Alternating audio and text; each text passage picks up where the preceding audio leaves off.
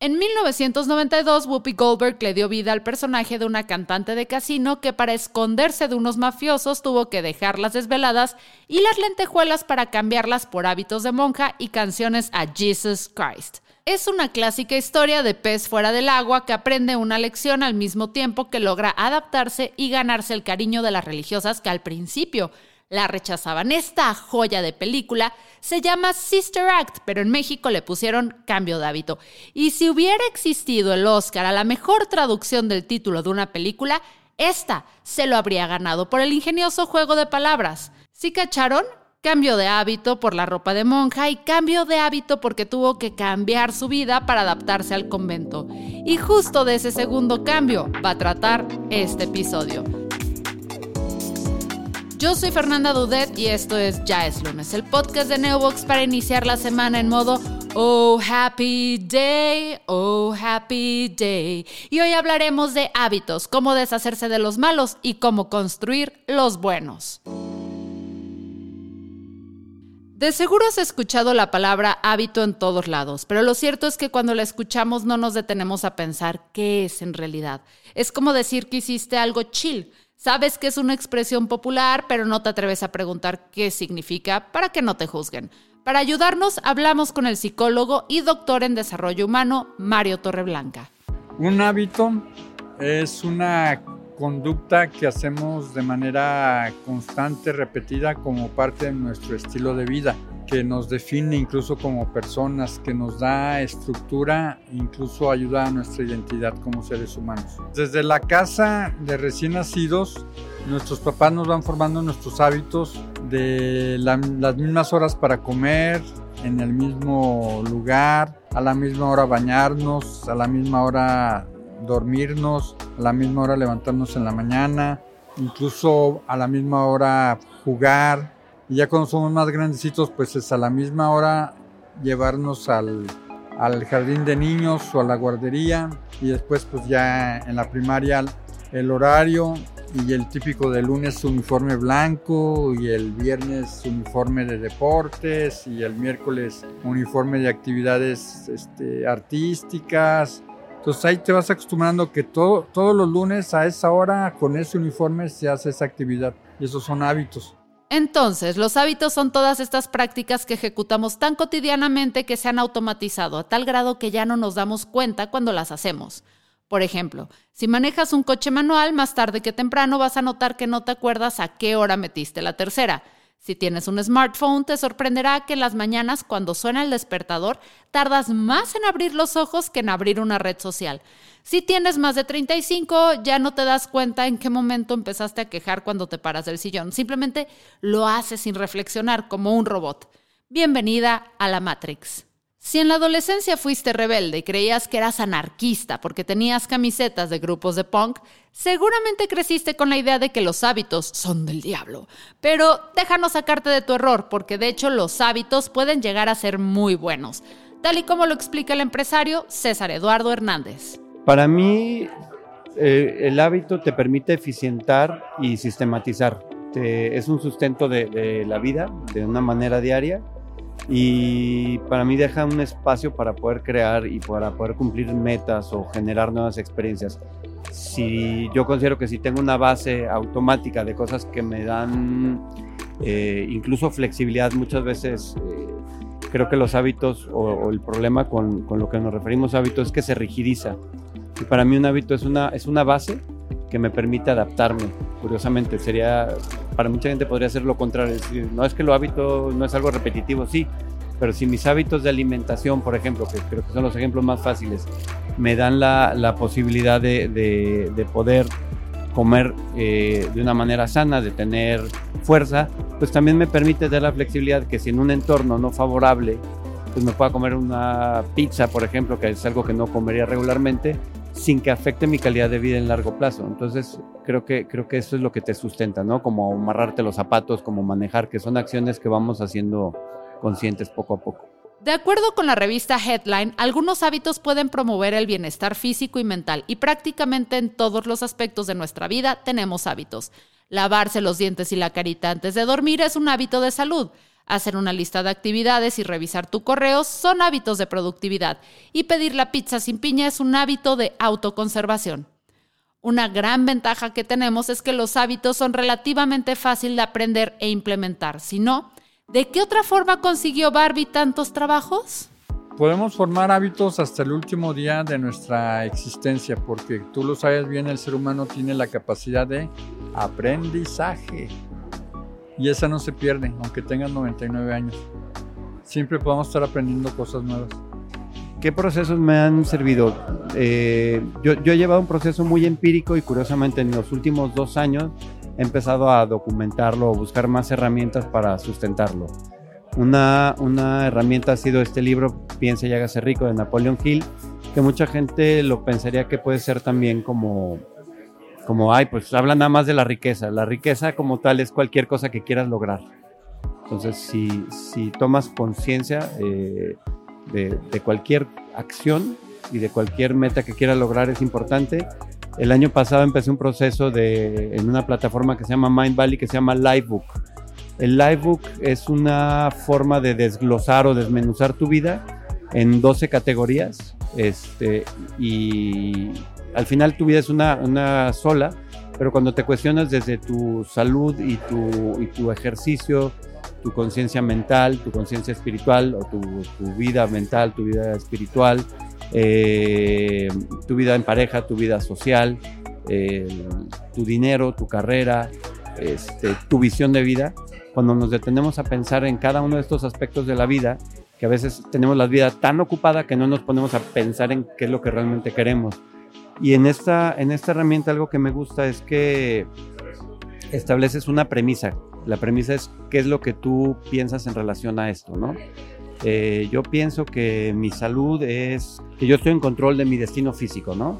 Podría ser una premisa. Que puedo ejercer un gran eh, control sobre cómo mi cuerpo evoluciona, ¿no? Puedo pensar que una premisa es eh, que mi cuerpo es naturalmente saludable, etcétera. Luego, eh, un, siguiente paso es una visión. ¿Qué es lo que yo realmente quiero, no? Pues puedes decidir, en el caso, digo, pongo el ejemplo del, físico o del ejercicio, que creo que es lo que la gente más batallamos en, esto, ¿no? Como decir, bueno, yo, yo tomo el potencial de mi cuerpo, de mi estructura, de mi vida, voy a ser un atleta eh, saludable el resto de mi vida. Esa podría ser una, una visión, ¿no? Y cuál es el propósito. Si no tenemos un para qué, creo que si no hay un sentido práctico de ninguna acción, pues no, mm, no hay una consecuencia, ¿no? no hay un seguimiento. El propósito podría ser que quiero vivir una vida eh, mejor y más plena y más larga, ¿no?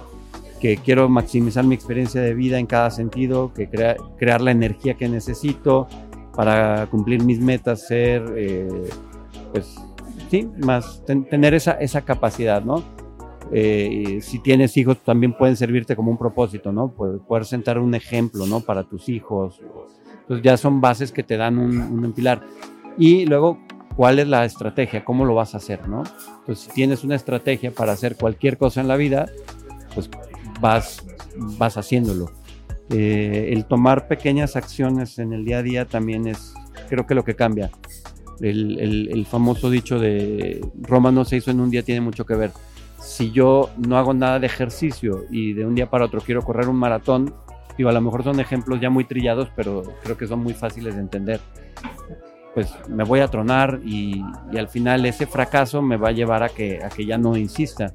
Pero si de no hacer nada, por lo menos empiezo con un minuto al día y hago dos sentadillas y dos lagartijas o algo, ya estoy haciendo más que ayer. Y si lo voy haciendo de una manera gradual, este, creo que es más fácil. Además de estos tips, en este podcast podemos recomendar otras medidas. Por ejemplo, echarle una leída a Hábitos Atómicos, el libro de James Clear que se ha convertido en un must en estos temas.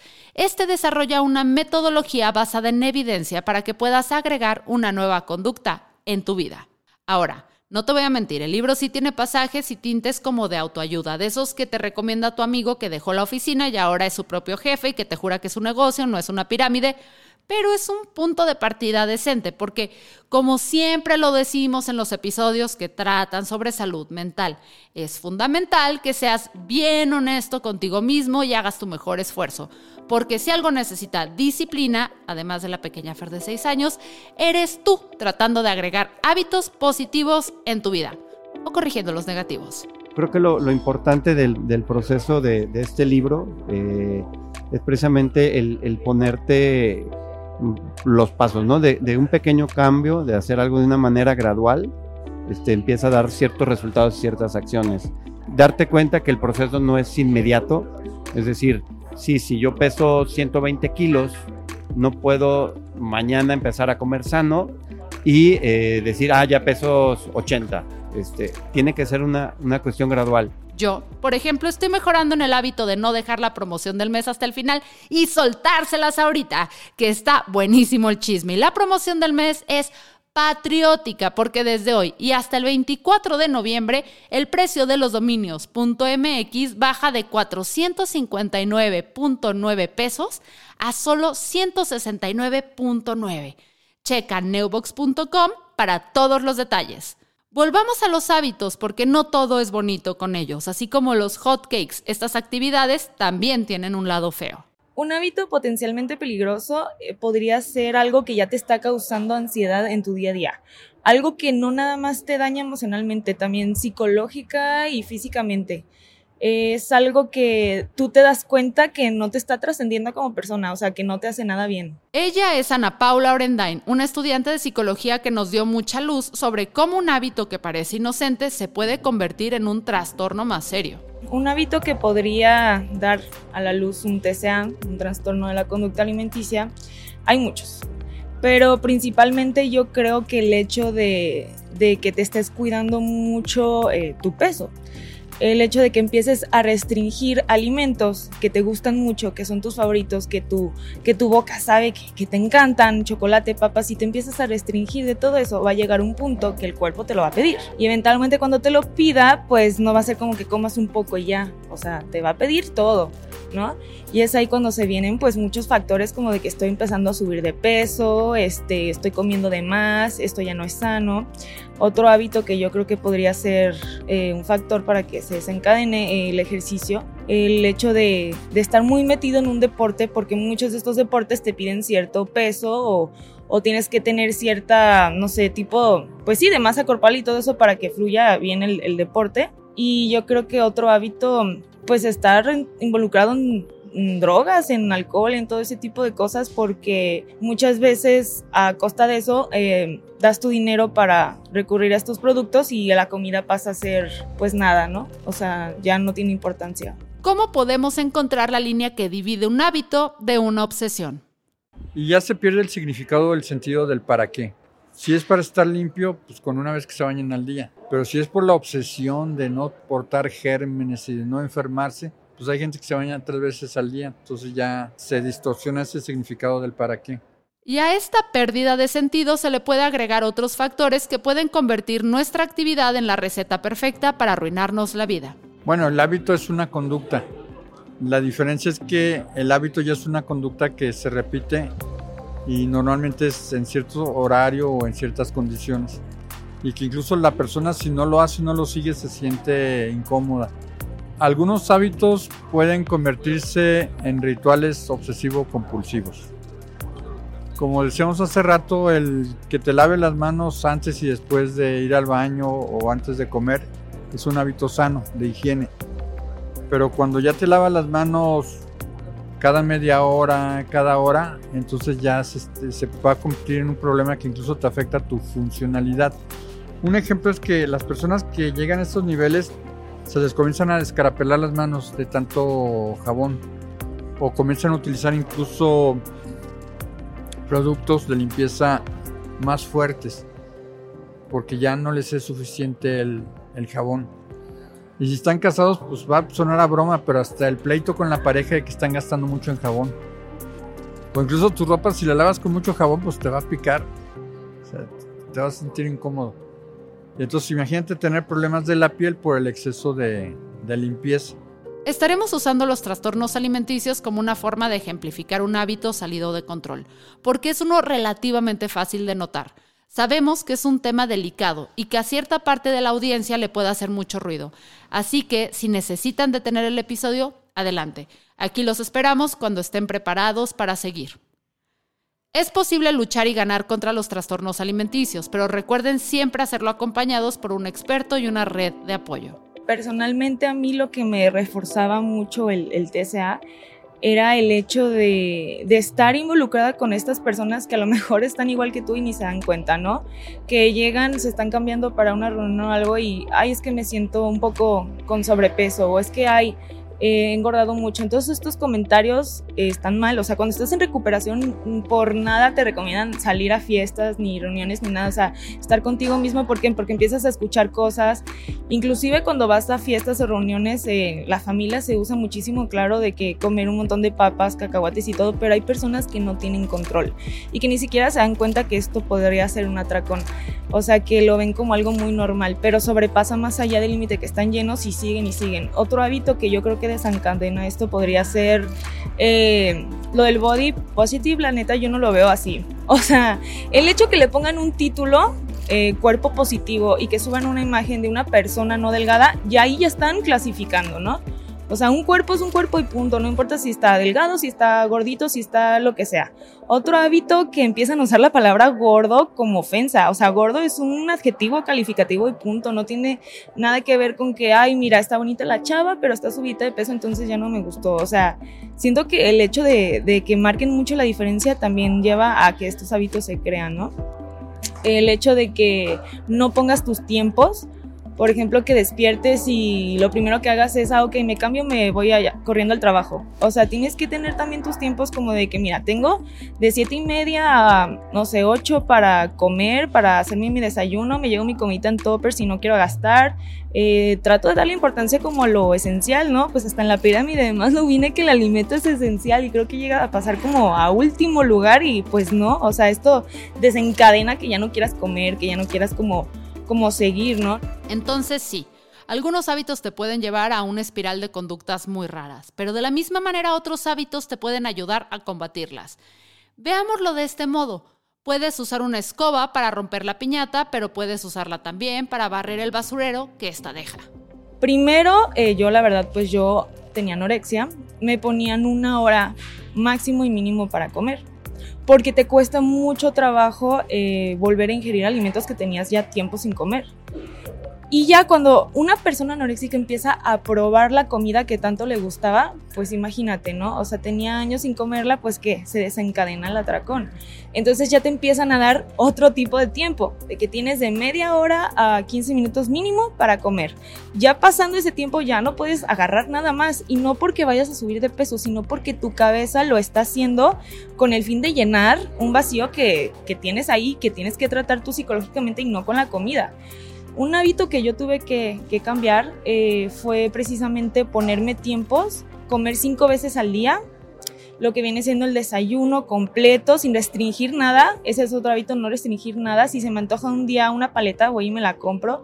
Las colaciones, la comida y la cena. Nunca, nunca saltarme la cena ni nada de eso. Otro hábito que tuve que cambiar es el alcohol. Yo tuve que dejar de tomar ¿Por qué? Porque cuando tomas te da hambre, ¿no? O sea, cuando tomas en la peda pues te da hambre y ¿qué pasa? Que al día siguiente te da la culpa, ¿no? Ayer comí esto, ayer comí el otro y pues lo haces, ¿no? Haces cosas malas para que no llegue a pasar lo que tu cerebro tiene miedo, ¿no? A que pase. Pues el hecho de comparar cuerpos, tuve que eliminar a personas de mis redes sociales, eh, me costó, pero pues lo tuve que hacer. ¿Por qué? Porque pues yo me comparaba mucho, ¿no? Y en ese momento no estás todavía del todo fuerte como para asumir ese tipo de cosas, ¿no?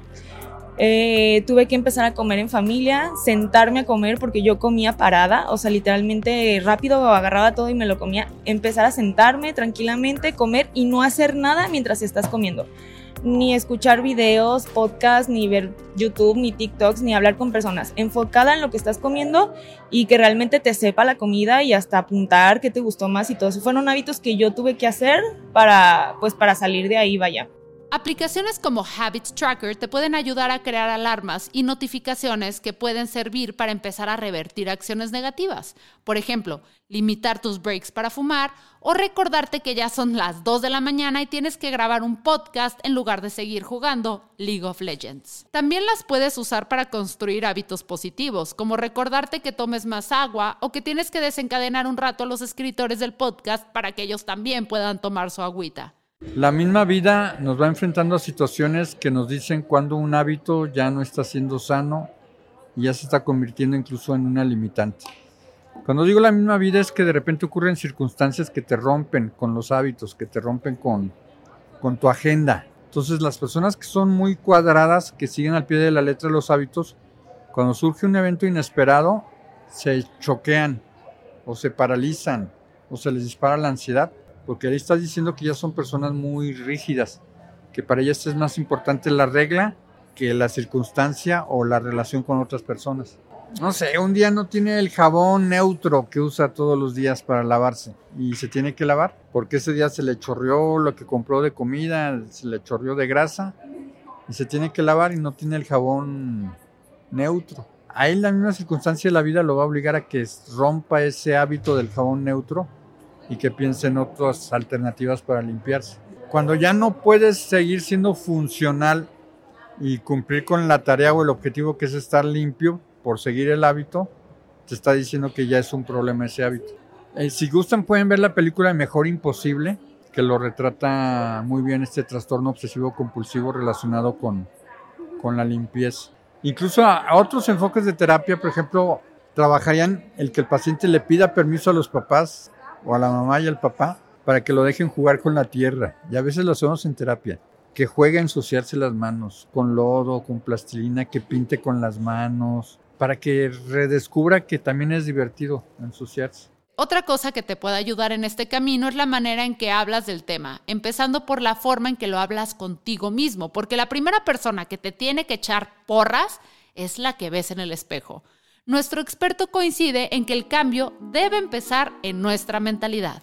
Normalmente nos, quedamos en pensamientos que nos llevan a las mismas acciones, a los mismos comportamientos, a las mismas experiencias y a las mismas emociones, ¿no?